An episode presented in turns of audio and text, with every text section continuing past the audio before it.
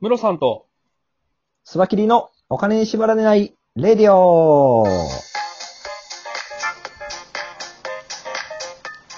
の番組は、元野村証券の営業コンサルタントムロさんと、テクニカルアナリストのスバキリがお送りするお金と経済のことを話す番組です。イえーイスワキリさん、レディオを言うてましたね。レディオですからね。レディオでしょ、やっぱ。これからは発音はレディオになってくると思いますよ。レディオになってきますだか、んね、だん、だんだん本物に近づいてくると思います。はい。なるほど、なるほど。で今日のニュースは何でしょう、ムロさん。今日ね、ちょっとね、これ、お、面白い反面、怖いとこもあるかな、いう、あのー話なんですけれども、はい。ディープフェイクってご存知ですかディープフェイク。はい。これ初めて見たす時ー結構驚愕したんですけど。 深い嘘ってことですよね。そうそうです、そうです。めちゃめちゃ深い嘘直訳なんですけど。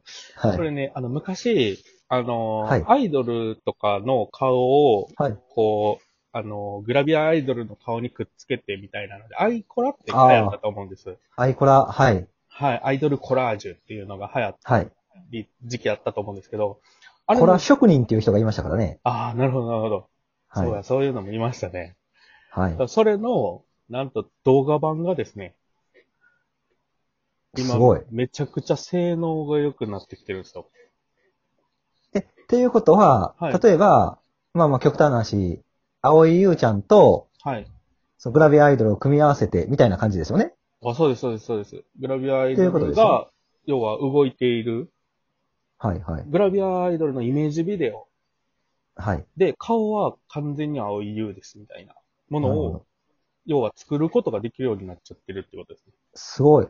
これだから、まあ、グラビアにとどまらないですよね。それができるんだったら。あ、そうなんですよ。そ、それが怖いところで、はい。それこそ政治家の方が、はい。こう、あの、街頭演説してる動画に、はい。違う人の顔を合わせるとか、なるほど。まあ、それこそ違う人に街頭演説の動画を撮ってもらって、それに政治家の方の顔を顔をせるとか、ああ、なるほど、なるほど。そういうことができちゃ消う費税上げまくれ、という のを流すことができるってことですね。そうですね。この人絶対そんなこと言えへんはずのことを、はい。言ってるかのような動画ができてしまうっていう。すごいなあでも、技術が進歩すれば進歩するほど、見破ることが不可能になってきますよね。いや、そこですよね。それ、それの課は題絶対あると、これから出てきますね。ねえ。うん。これがディープフェイクの動画なのか、実際の動画なのかっていう、こう、判定をする。うん。まあ、それが、まあ、セキュリティなの、セキュリティになるのかなその見破ることはいはい自体に価値があるみたいなことになってくるでしょうね。すごいなあうん。あ、でも、な、なんか見破れるんでしょうね。加工してるかどうかを見破る。うんうんうんうん。データにはおそらくこう、不自然な点っていうのがあるんだと思いますんで、本来の元々のデータと比べて。ね、なんか加工した跡があるとかね。そうですね。ただまあそれがということは、その加工した、加工したことをはい。見破れるソフトっていうのが市販にじゃあ結構売れるかもしれないですね。ああ、そういうのある、出てくるかもしれないですね。このデータっていうのが、要は、そのディープフェイクのものなのか違うものなのか判定しますみたいな。ですよね。じゃうあんそれを見ないと、だって僕らはその、これからそういうディープフェイクの情報がバーって出てきたらどれが本物か見分けないです。見分ければないですもんね。本当ですよね。怖いですよね、それって。怖いですね。うん。なんかそれこそこう、なんか社会的な行動みたいなものを、うん。今回アメリカで起こっているデモ、デモとかを、こう、むしろこう、ぞ助長させるうんようなコメントをディープフェイクで作って、YouTube で流してしまうとか、ね。うん、そういうこともできてしまいますよね。ですよね。うん。すごい時代になってきましたね。そうですね。動画で。広角機動隊ですね。ほんまですね。笑い男編ですね。そうですね 。これはあの伝ーわる人と伝わらない人と多分いるんでしょうけど。あの、監視カメラに映ったね、あのー顔がもう書き換えられてるわけですよ。 そうですね、そうですね。で、犯人が捕まらないっていう。はいはいはいはい。そうや、それやな。ぜかというと、そのセキュリティにハックされて、監視カメラの顔が書き換えられてるからだっていう。そうですよね。そうう。いうことが起きるわけですね。うん、うん。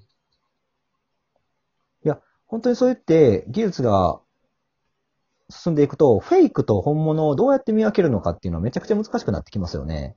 うん、そうですね。はい。で、実際にあの、あの、僕昔、その、インドの会社で、えっ、と、はい IT 系の会社の方に、あの、で仕事したことがあるんですけど、はい。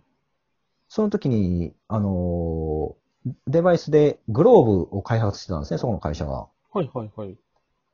グローブをはめると、なんだろう、えー、まあ、VR のゴーグルつけて、そのグローブをはめて、画面に映ったリンゴを持つと、そのグローブに磁気が流れてうん、重さを感じるんですよ。ああ、もう実際に持ってるみたいな感じですか。実際に持ってるみたいなんですよ。はい、はい、はい、はい、はい。はい。だから、ディープフェイクとそれを組み合わせたら、うん、うん。なんだろう、例えば、あのー自分好みの人はい。と、えー、デートしたりとか、あの、はいはいはい実際に、その、ドリンクを飲もうと思ったらドリンクのリアルを、リアリティをね、持ってはい、はい。できるわけ。けですよ。もっと言うと、それ、その先の、え、エロいことまでできてしまうっていう ね。なるほどな。ええな、それ。あすごい、すごいことになりますよね。ますますなるほどリアルで出会う人が少なくなりそうな。うーん。やっぱその、インターネット、バーチャル世界でのうん。コミュニケーションの幅は広がる話ですね。そうですね。だから昨日のあの、えっと、すごい VR であったじゃないですか。はい。あれと組み合わせて自分の好きな人とデートできるっていう風になりそうですよね。なるほど。そういうコンテンツが作れてしまうってことですね。そうですね。はい、はい、はい、はい、はい。で、なんか、それに、ディープフェイクに関連するような感じで、あの、実在しないモデルを、うん、うん。えー、売ってますもんね。バーチャルモデルとして。あ、それも技術として今出てきてるんですよね。AI で、ね。自動生成したた女の人綺麗のな顔女性の顔を、まあ、要はそれがバーチャルモデルとしてね。素材を提供しますみたいな。だから本当のモデルにお金払うのって結構高いじゃないですか。あそうですよね。だから化粧品メーカーとかがバーチャルモデルで、めっちゃ、バーチャルなんで、肌めっちゃ綺麗なんですよ、こういう人が。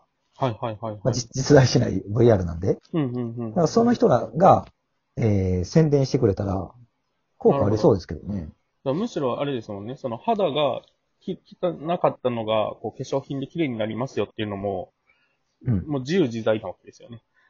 あ、そう ですね。こうなりました的な。はいはいはいはい。なんなら黒人が白人になるレベルでいけますよね。うんうんうんうん。そんなことができちゃいますよね、これ。ね。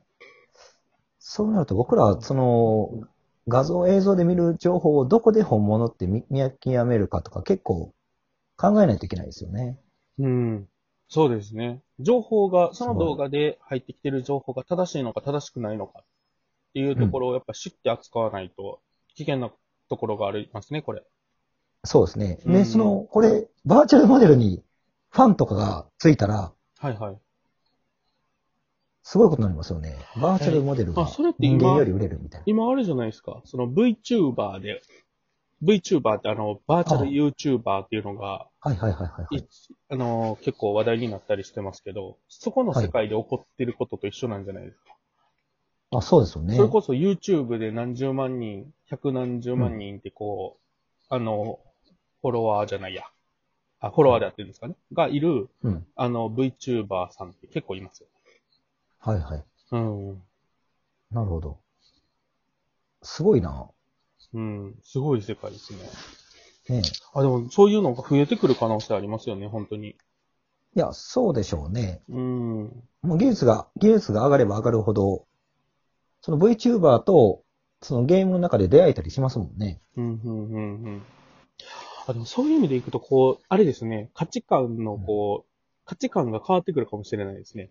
今までこう、なんか芸能人って、見た目がかっこいいとか、見た目が綺麗、可愛いみたいな、その見た目の価値観のところって、うん。その、こういうバーチャルモデルとかが普及してくると、いや別にそれって AI とか CG とか作れちゃうじゃんになってくるので、はいはい。その芸能人の人だとか有名な人とかその見たいなって思うところが、見た目じゃなくて、その、その人の、なんていうんですかね、中身の部分だったりとか、もっと、うちの魅力的なところの方が重視されるようになってくるかもしれないですね。ねうん。ほんまにこのディープフェイクのニュースにも書いてあったんですけど、はい。こういうのは政治にも使われてるみたいですね、やっぱり。はいはいはいはい。なんかそのリトアニア、そのはい NATO の加盟国のリトアニアが、はいえー、ドイツうんの、えっ、と、軍部隊の宿舎近くで15歳のリトアニア人の女の子が強姦されたっていうニュースが流れたんですって。はいはいはい。で、調べてみると、その少女が存在しないんですって、もともと。ほディープフェイクによって作られた画像だったっていう。う。へえ。だからその、その、リトアニア、あ、なるほど。人不に祥事を。その、そうですね、ドイツ人に対する恨みとかを買わせるために流したデマ。なるほどなるほど。でもその画像が本物かどうかってリアルだったらわかんないですもんね。ほんまですね。それ、第三者的にそのニュース見たら、あそれ良くないことやっていうふうに、すすぐいやなって絶し対まいますそうもですん。ねそう判断せざるを得ないですよね。はい。だって下手したら、リそのリトアニア人が、ドイツ何しとんねんって言って、はい。ね、抗議や何やしだ、しだしたら、っていうことを狙ったんでしょうね、この、なるほどな。すごいな。恐ろしい。いはい。や、そんな恐ろしい話にたどり着いてしまいましたが、もう時間があ10分のそうなんです頭ねに経ってしまいました。ああ、わかりました。ということで、これからこういう、あの、ディープフェイクっていうのがは流行ってきそうだなっていうところで、まあ、僕たちは情報をちゃんと見極めないといけないということで、よろしくお願いします。気をつけましょう。